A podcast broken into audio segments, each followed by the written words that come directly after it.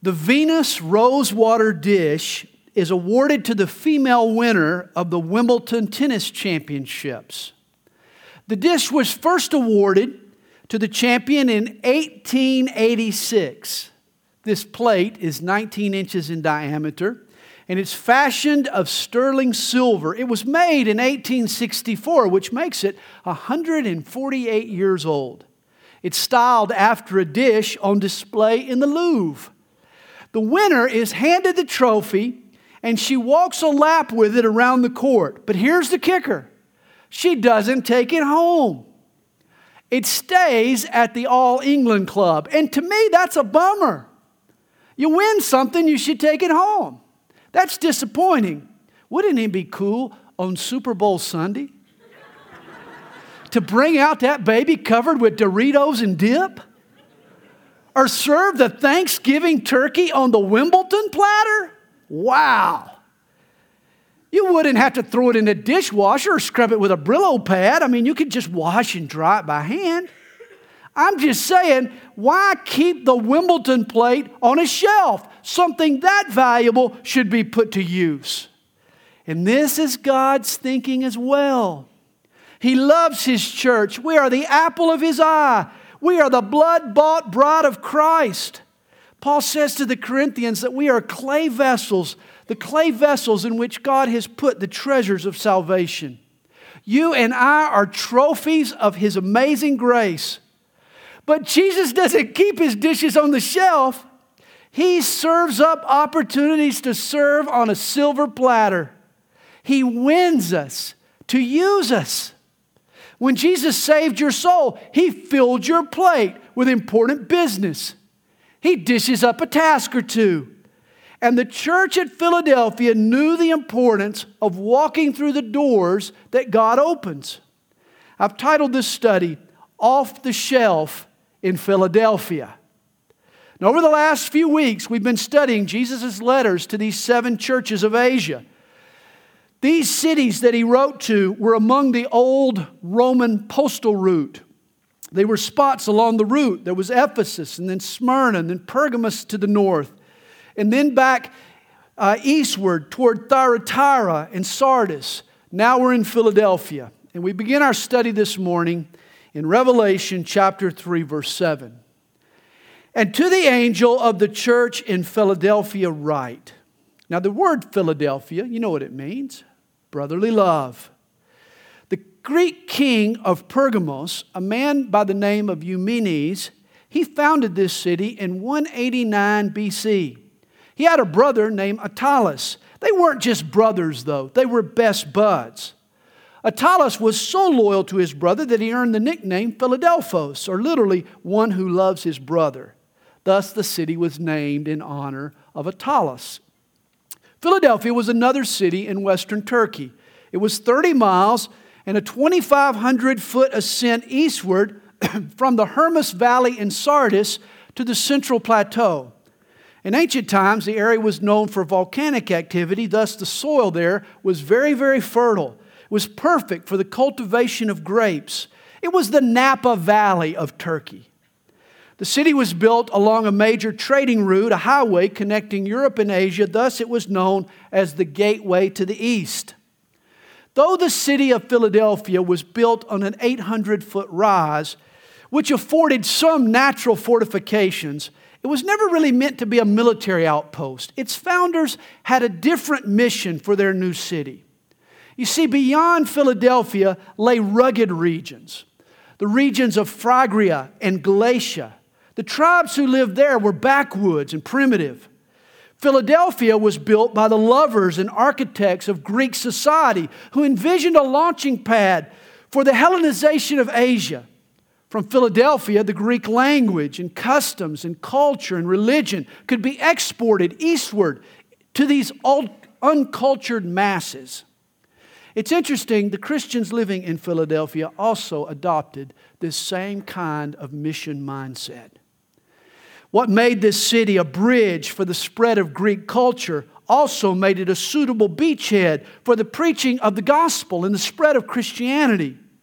The church at Philadelphia was a church on a mission.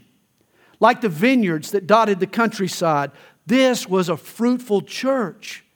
This was the church of the open door. Philadelphia is a reminder to all churches that we too are on mission. You know, sometimes the hustle and the bustle, the comings and the goings, the routine of this life dulls our sensitivity to our mission. We forget the big picture. We get so caught up in just getting through the next day, we forget the reason that God has us here in the first place. We lose sight of the issues that will matter a million years from now. You see, we can miss the mission. Familiarity is both the greatest help we have in reaching the people around us, but it's also the greatest hindrance. I mean, knowing the strain on our neighbors, being able to speak their language, recognizing their joys and their goals, help us to frame the gospel in ways that matter to them. But in contrast, familiarity also causes us to become oblivious to those same people and to their needs. I mean, we pass the woman in the grocery store with tears in her eyes just because she's always there. We overlook the clerk at the checkout counter with the ache in his soul because he's always there. Oh, we get excited about an overseas mission trip, but we overlook the folks on the bus that we ride with to work every single day. The very people we're called to reach often blend into the woodwork. We stop seeing them. I have a friend who lives in Philadelphia, PA. He calls his Philly the city of brotherly shove. Hey, do we live there as well? In the city of brotherly shove? Are we so busy getting what we want out of this life that we tend to shove other people aside? If not literally, then mentally. Do we just sort of shove them aside in our minds so we don't have to think about their needs? We grow immune and this is why we have to work at maintaining a missional mindset. I'm not just on this planet to make a living and to take up space. My life needs to count for Jesus. I need to have an eternal impact on my world. The church in Philadelphia, they lived up to their name. Brotherly love was their trademark.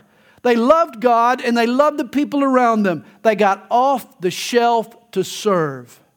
And here's what motivated their missional mindset they served a God who always is and stays on mission.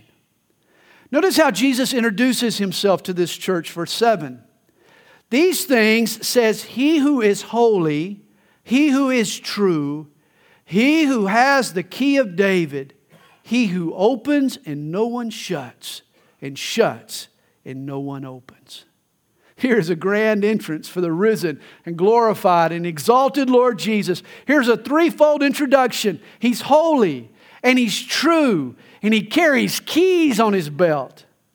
Jesus is He who is holy. In other words, Jesus is like no one else. Jesus is in a class all by Himself.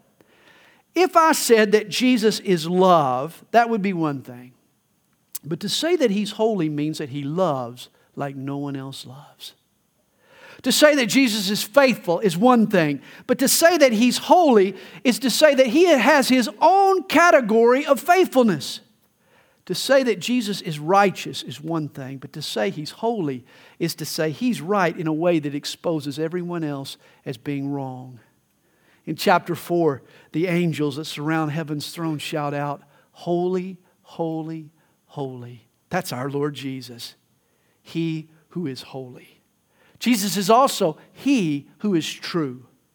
In the ancient Greek language, there were two different words translated true. One was true and not false, the other was true and not fake. The word translated here is true and not fake.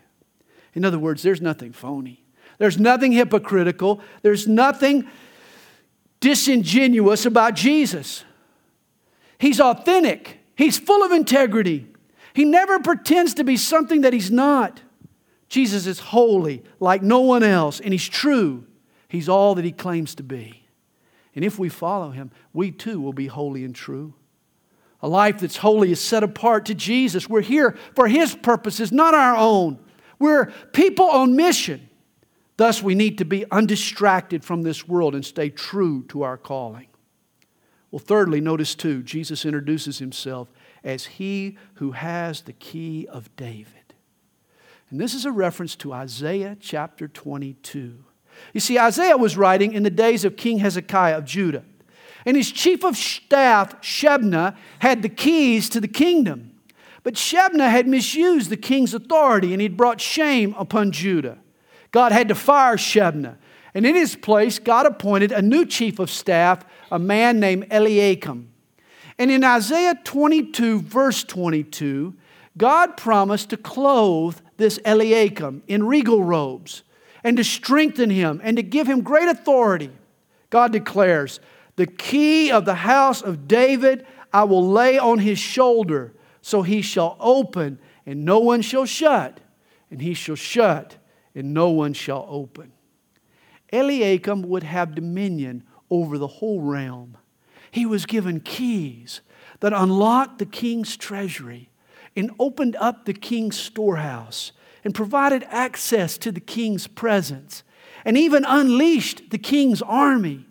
And this is the authority that has now been given to our Lord Jesus.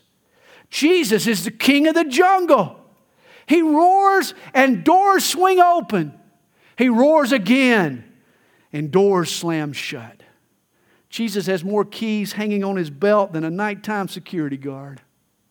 The living Lord Jesus, he unlocks what he wants to open and he deadbolts what he wants to shut. If it's treasure you need, or sustenance for which you hunger, or access to God that for, you, for which you desire, or power and might you relish, look to Jesus. He is the one who has the keys. Now, some of you have keys that open the front door of Calvary Chapel. You didn't give them back when you borrowed them from us before. But they don't open the offices. They open the front door, but not the offices. Now, we have some staff people, they have keys that open their office, but they don't open my office. At least, hopefully, they don't. But I have a key that opens every single door in the building. It's the master key. And Jesus has a master key for all the universe. It unlocks heaven to its followers, but it locks hell to the rebels. It opens scripture to believing hearts, but it shuts it up to those who doubt. It buzzes a Christian into God's blessings, but it keeps the unbeliever outside. It swings open God's acceptance to people who repent, but it slams it shut on those who harden their hearts. Jesus has a key that does all the above. After Jesus' crucifixion, the disciples were hiding there in the upper room behind locked doors, afraid that they'd be next. Suddenly, Jesus appeared. He passed right through the wall. He didn't care about keys or doors or locks. But now he has ascended to heaven and he's been crowned with authority He's been given the messianic keys of David and of God's kingdom. We're told in Isaiah 9 the government will be upon his shoulder. Today, Jesus is all about opening and shutting doors, he allocates opportunity. Jesus has a key that opens and no one shuts, and shuts and no one opens. He has the final word. And notice what else that key fits, verse 8. I know your works See, I have set before you an open door, and no one can shut it. Jesus has the key to the door of opportunity. And he was busy opening doors for the church in Philadelphia. Here's good news. When you decide to make your life count for Jesus, when you go on mission for Jesus, he starts opening doors for you. Just as a conscientious groom is sure to open the door for his bride, Jesus will open doors for his bride. I mean, for some of you logger-headed husbands, your wedding day was the last time you opened a door for your poor wife. But not Jesus. He is the perfect gentleman. Opening doors for his bride is Jesus' specialty. Well, as we've mentioned every week, these seven churches in Asia were not just actual churches, they also represented eras of church history. And the Church of Philadelphia is associated with the great missionary centuries, the 1700s and 1800s and 1900s. The first great awakening occurred in England in the early 18th century when men like Jonathan Edwards and George Whitefield preached the gospel. The spiritual revival that took place there sowed the seeds of freedom and democracy that would eventually spark the American Revolution. The second Great Awakening occurred during the early 19th century, a spiritual movement that brought salvation to the souls of men, also set in motion the social consciousness that led to the abolition of slavery. Historian J. Edwin Orr, he writes this of the Second Great Awakening. He says, In the mid 1800s, people began to be converted at the rate of 10,000 a week in New York City. The movement spread throughout New England. Church bells would bring people to prayer at 8 in the morning, 12 noon, and 6 in the evening. Baptists had so many people to baptize, they couldn't get them in their churches. They went down to the river, cut a square in the ice, and baptized them. In 1857, more than 1 million people were converted. The revival crossed the Atlantic, broke out in Northern Ireland, Scotland, Wales, England, South Africa, and South India. Its effect was felt for 40 years. The aftermath of these two great awakenings was the missionary movement of the 19th and 20th centuries. William Carey took the gospel to, to India. Adoniram Judson took it to Burma. Hudson Taylor moved out and spread Christianity through inland China. You see, the Philadelphian era saw a church on the move. Even in more modern times, the church continues to go through open doors. From Bible translation to Billy Graham, from mission societies to mass evangelism to medical outreach, the gospel has now come to millions. And the Lord of the harvest continues to open doors for those who have faith enough to walk through them. What a stark contrast we find among these first century churches in Asia. Sardis rested on its reputation and its past successes while it literally died on the vine. Whereas Philadelphia was full of fresh faith, on the lookout for open doors. On the map, those two churches were separated by merely 30 miles, but in terms of mission, they were light years apart. In November 2010, a wedding took place on the Australian coast. After the ceremony, the wedding party, they went to a scenic spot along the shoreline to take pictures. During the posing, a woman unrelated to the wedding fell into the ocean and began to drown. Immediately, the tuxedo clad best man dove in and he pulled the woman to the shore. The bride, still in her wedding gown, who also happened to be a nurse, she waded into the surf to perform CPR. Well, by the time the lifeguards arrived, the victim had already regained consciousness. And it was thanks to two people who weren't so much caught up in their own stuff that they missed an opportunity to save a life. You see, the choice that bride and that best man made that day illustrate the decisions that you and I are called on to make every single day. Ultimately, why are we here? Think about it for a minute. Why are we here? Is it to dress up for parties and pose for pictures? Or does God want to use us to rescue drowning people? Well, certainly getting married is a big deal in God's will. Nobody begrudges a Christian getting married, but ultimately, what is even marriage about if not to bring glory to God? If it's all about parties and posing, then even a good thing can knock us off mission. See, the church in Philadelphia, they saw their neighbors and their friends and their coworkers and even strangers drowning in the surf, and they put their parties and pictures on hold to seize the opportunity. God gave them open doors to influence people, and they walked through them. And God will give you open doors as well. If your life is on mission, you won't have to waste a lot of time looking for opportunities to be used. You can expect God to bring hungry, hurting people across your path. Trust me, there's no shortage of need out there. God wants to blow your mind with the marvelous and mighty and many ways that He can use your life for His purposes. And speaking of open doors, let me just point out two. First is the diversification we see in our community. Everywhere I go these days, I see folks from other countries. People are flocking to America from all over the globe. You know, our country is slowly looking more and more like the world at large. We no longer have to go around the world to be a missionary, just walk across the street. Before he ascended into heaven, Jesus commanded his first disciples to go into all the world, Today, the Lord of the open door is bringing the world to us. Are we taking advantage of the opportunities? And the second open door that I'd like to point out are the incredible breakthroughs that we've seen in technology through podcasts and live stream and apps and tweets and texts and Facebook. You no longer have to be a mega church to have a mega impact.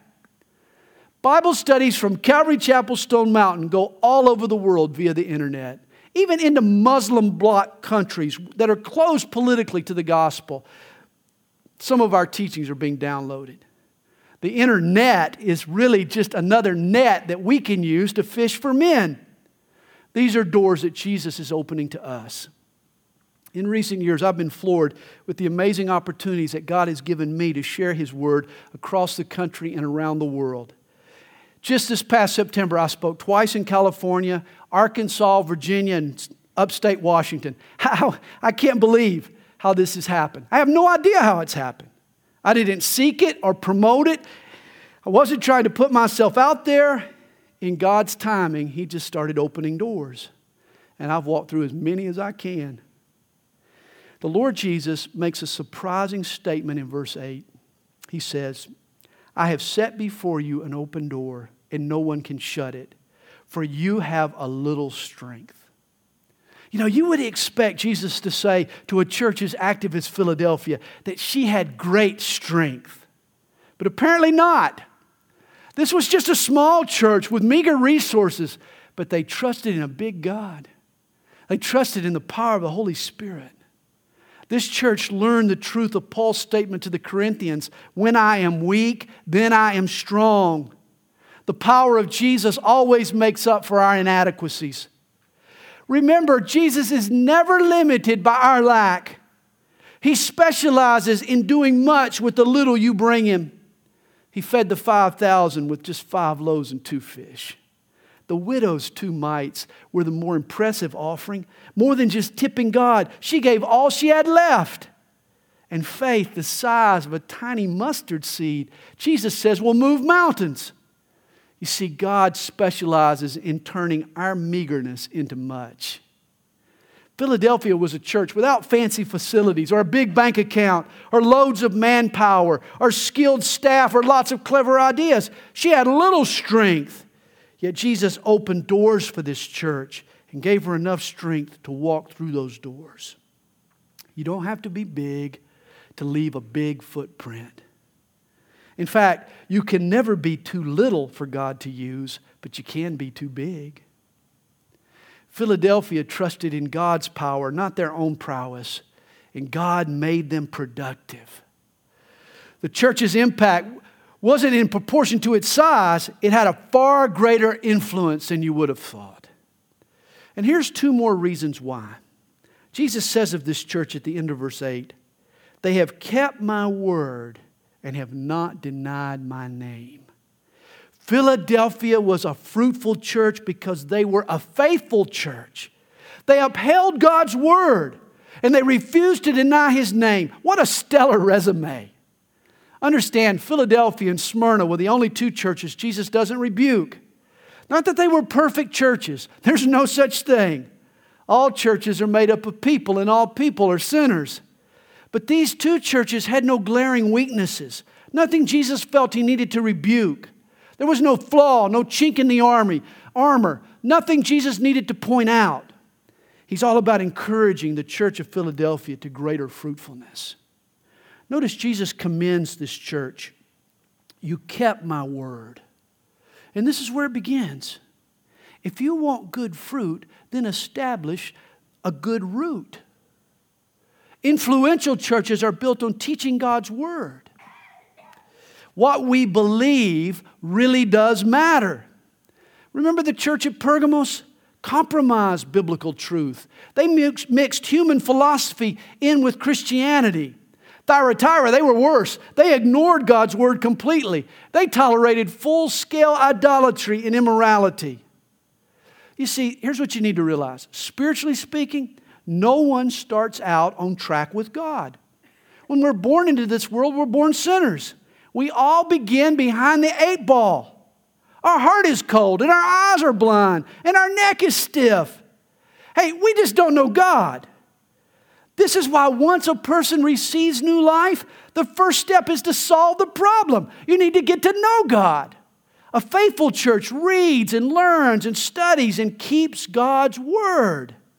I like what C.S. Lewis once said if you do not listen to theology, it does not mean you have no ideas about God, it means you have a lot of wrong ideas. You start behind the eight ball, and unless you correct it, you remain there. The fog doesn't clear up until you get into God's Word.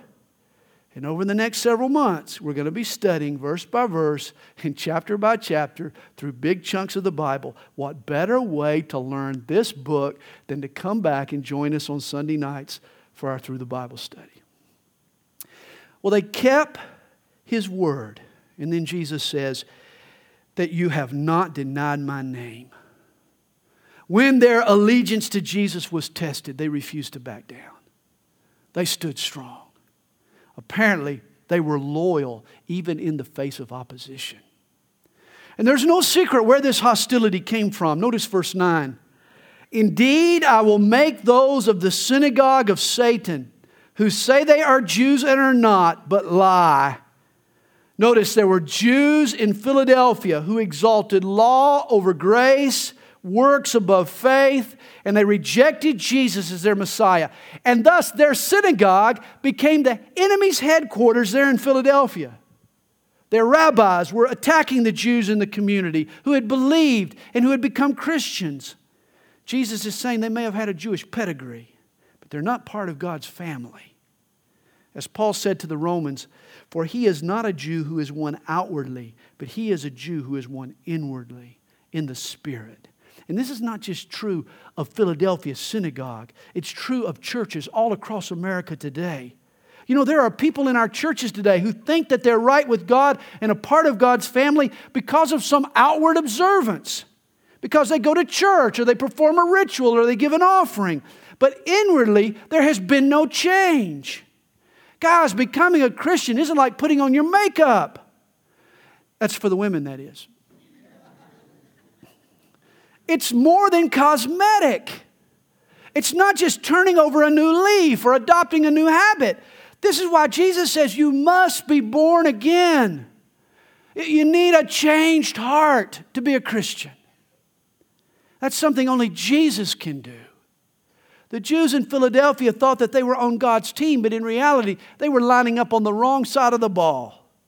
And one day they're going to be forced to admit it. Jesus says, Indeed, I will make them come and worship before your feet and to know that I have loved you. These believers who had been violated will one day be vindicated. The Jews who had trashed them and accused them and attacked them will, in the end, realize that the Christians were the folks that God loved all along. Jesus says that these Jews will worship before your feet. Notice, not before your toes, but before your heels. One day, every knee will bow before Jesus.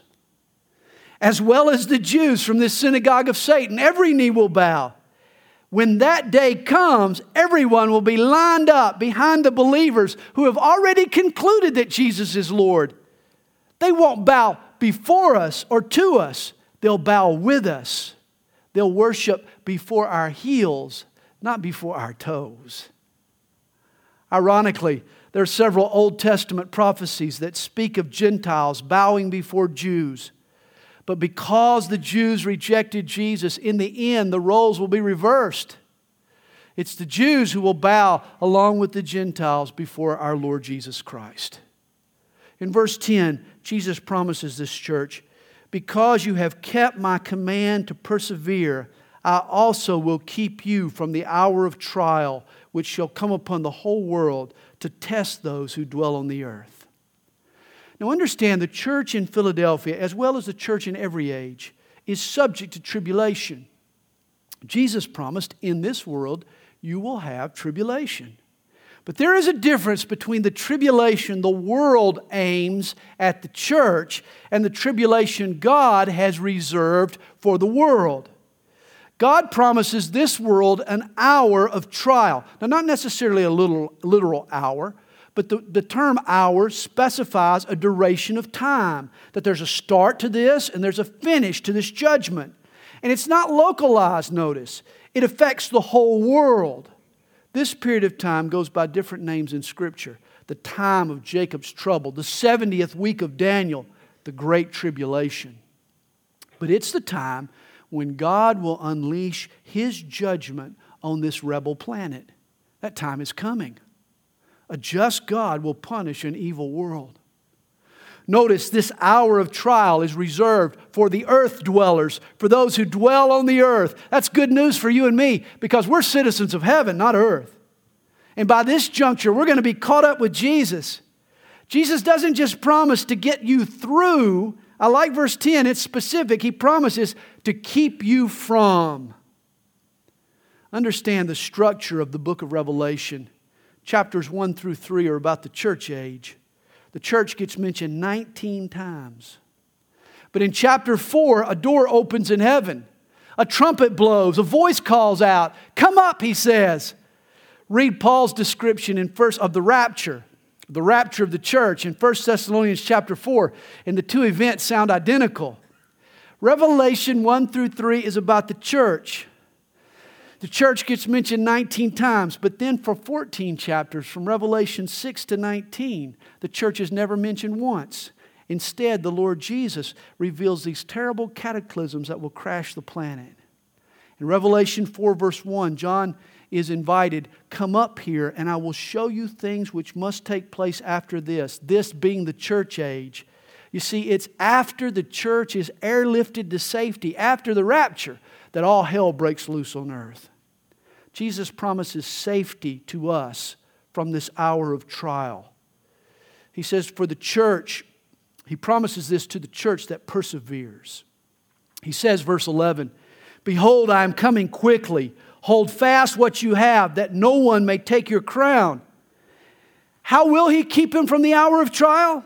He says he'll come quickly, he'll come suddenly. You see, as soon as judgment comes down, the church goes up. And we all may be that generation that experiences the rapture of the church, that never tastes death. How cool would that be? I like these words from the old Southern preacher. It's time for this church to wake up and sing up and preach up and pray up and never give up or let up or back up or shut up until we all get filled up or go up.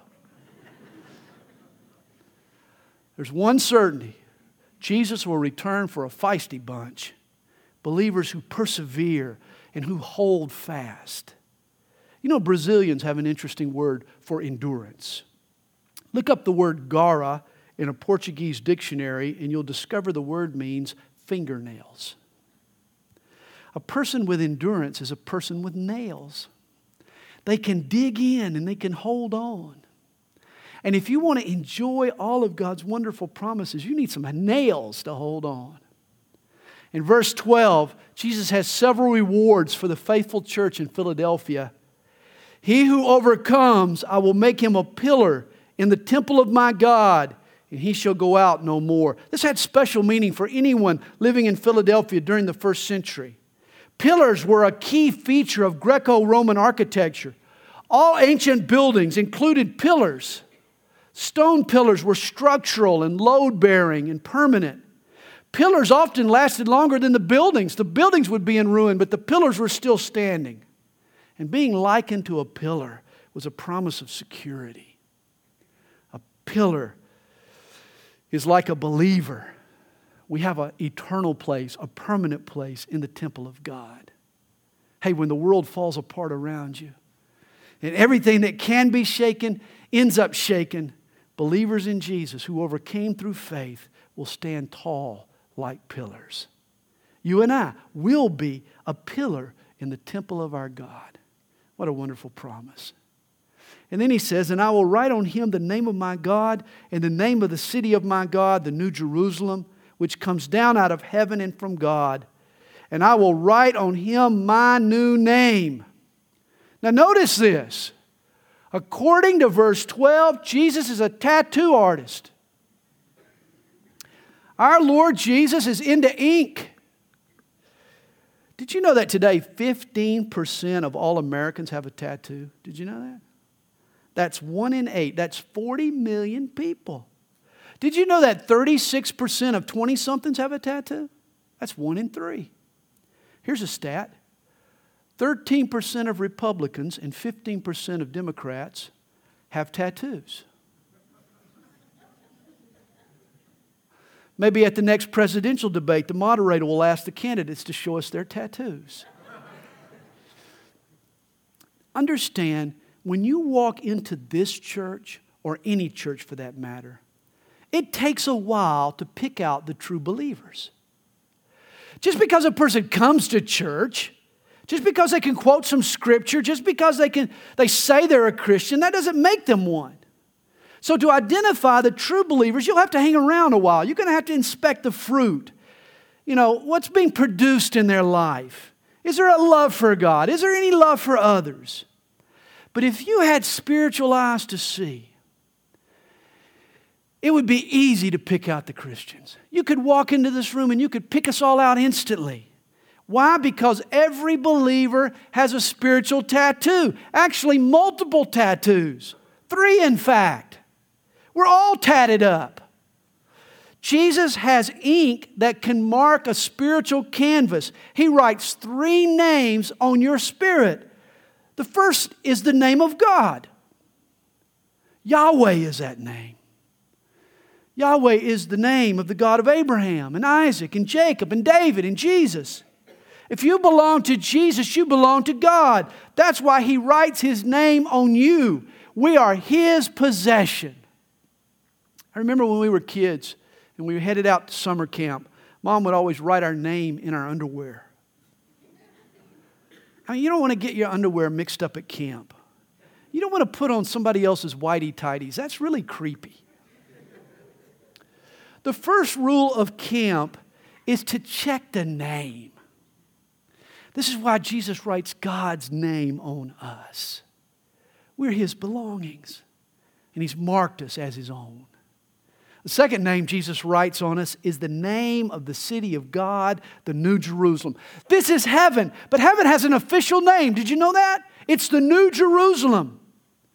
This is also so encouraging. God has stamped me with my destination. He stamped your destination on you as well. Did you know for every 1,000 passengers that fly Delta Airlines, there are measly 2.66 reports of mishandled bags? That's pretty good. 2.66 out of 1,000. There's only one problem. One of those two mishandled bags is always mine. That's why I never check my bags, man. You fly with me and you carry on. But when you fly with God, you always reach your destination. He's never lost or mishandled a single bag or boy or girl. If you could see with spiritual eyes, you've got this big, broad New Jerusalem tatted right across your shoulder. And then finally, Jesus says He's tattooed us with my new name. The idea of a new name expresses intimacy. Jesus is, He's committed to keeping our relationship with Him fresh and new and vibrant. That's why He continues to give us new names he continues to invest in us by revealing new aspects of His nature and His names. You know, I read recently an article on the power of renaming. Giving something a new name doesn't alter what's being named, but you can correct misconceptions and you can instill new meaning through the process of renaming. For example, restaurants had a tough time selling dolphin fish. People confused it with the mammal by the same name. I mean, customers thought they were eating flipper. Nobody wants to eat flipper. How do you order dolphin? So, in the mid 1980s, restaurant owners renamed dolphin fish. Today they call it mahi mahi, yum yum. hey, today, Chinese gooseberries are a popular selling fruit but it took a name change. In the 60s, produce sellers dropped the gooseberries and they called it kiwi, like key lime pie. Understand, I'm not suggesting there's anything about Jesus that needs changing or needs freshening up. But the promise of a new name reminds me that there's more to Jesus than I've previously known. Realize Jesus is always bigger than my understanding of him. This is why we need to be open to his new names. Well, Jesus tats us up with names his own, because he owns us New Jerusalem because he's going to deliver us there. And then he wants us to have a new name because he wants us to know more of him. Well, Jesus is the king of the jungle. When he roars, demons flee and mountains melt like wax, and obstacles disappear and bolted doors swing open. Maybe you need a door opened in your life this morning. Don't call a locksmith, call the Lord of the open door. And when He opens a door of opportunity, have some faith. Get off the shelf and on the move. Have faith enough to walk through that open door. Let's pray together. While our heads are bowed and while our eyes are closed, I, you know, I need, I need to ask us all this morning have we walked through the open door? Today is the day of the open door. Understand, one day the door is going to be closed, there'll be no more opportunity. The Bible says that today is the day of salvation. Today is the day that Jesus has afforded us the opportunity to come to Him, to receive His forgiveness, to let Him be the Lord and the Savior and the Master of our life. Today the door is open to us, but that doesn't mean the door will always remain open. One day it's going to close. One day, it's going to close for all of us. We don't know when that day will come. It could be today. Right now, the door's open. You could walk out these doors. You could drop over of a heart attack in the parking lot. You could be hit in a car accident on the way. I'm not trying to scare you, I'm just being real with you. We, we don't know when that door's going to close on us. All we know is that today that door's open. Right now, that door's open. And it's open to you. And if you've never given your life to Jesus and you've never walked through that open door, I'm going to give you that opportunity this morning. I'm first going to pray for you. I'm going to pray that you'll have courage to come. And then I'm going to call you to step out of your seat and come forward. And together we're going to pray a prayer here in this altar. And so I'd just like to ask is there anybody here that would say, Pastor Sandy, I, I really want to come this morning? Pray for me. Pray that I'll have the courage to come. Is there anybody that would say, Yes, that's me? I want to go through that open door today while I have the opportunity. Would you raise your hand? I'd like to pray for you. And then I'm going to invite you to come. Anybody? Great, great. Yeah, I see your hand. Anybody else?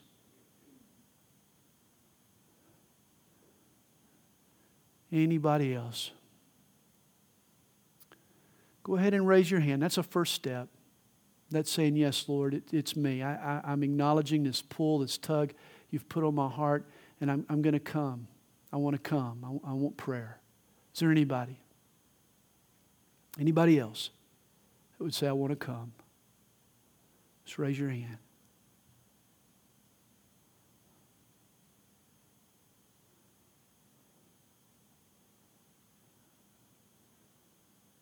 Not going to pause for much longer, but, but I really believe there's some, some others that might want to raise their hand and join this gentleman who already has. Anybody else? Great. Good. I see your hand. Great. Anybody else? There's an open door today, but we don't know how long that door will be open. If Jesus is giving you that open door today, you want to make sure you walk through it. Anybody else?